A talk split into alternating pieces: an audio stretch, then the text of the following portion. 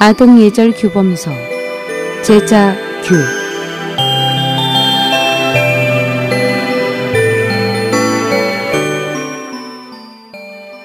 제자규는 청나라 강인 연간에 선비 이육수가 쓴 책으로 당시 많은 주현에서 어린이 교육용 교본으로 선정되었으며 그는 제자규를 쓴 공원으로 세상을 떠난 후에 산서 강주 소년사에 모셔졌습니다.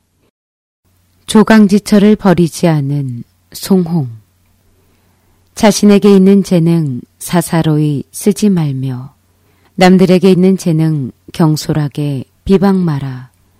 부자에게 아첨 말고 빈자에게 교만 말며 날 같다고 싫어 말고 새 것이라 좋아 마라.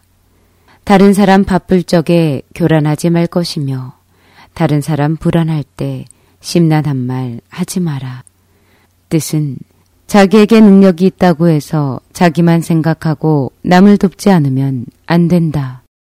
다른 재능이 있다고 질투해 나쁘게 말해서는 안 된다. 부자라고 아부하지 말며 가난한 사람이라고 거만한 태도로 대해서는 안 된다. 오래된 물건 또는 친척이나 친구라 해서 싫어하지 말아야 하며 새 물건이나 새로운 친구라 해서 좋아하지 마라. 다른 사람이 바쁠 때 사소한 일로 방해해서는 안 된다. 다른 사람이 마음이 좋지 않을 때 말을 많이 해서 그에게 지장을 주어서는 안 된다. 한나라 광무제 때 조정의 관리로 있었던 송홍은 섬서 장한 사람입니다.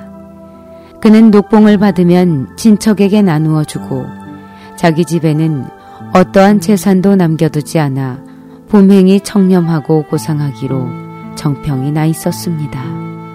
광무제와 누이 호양공주는 조정의 대신들에 대해 논할 때 공주는 송홍은 흉금이 넓고 도덕이 고상하기로 군신들 중에서 비교할 사람이 없다라고 하였습니다. 광무제는 공주의 말을 듣고 송홍에 대해 알아본 후 그의 됨됨이를 알고는 공주를 송홍에게 시집 보내기 위해 송홍을 초대하였습니다. 광무제가 속담에 신분이 귀하면 친구를 바꾸고 부자가 되면 아내를 바꾸는 것은 인지상정이 아닌가 하고 말하자 성홍이 대답하기를 저는 어려울 때 마음을 같이 했던 친구를 잊어서는 안 되고 고락을 같이 했던 아내를 버려서는 안 된다고 들었습니다. 성홍의 말에 광무제는 매우 놀랐습니다.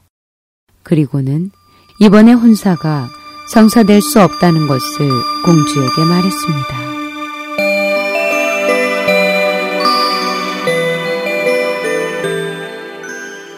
어떠셨나요? 저는 다음 시간에 다시 찾아뵙겠습니다. 제자교의 유인순이었습니다. 안녕히 계십시오.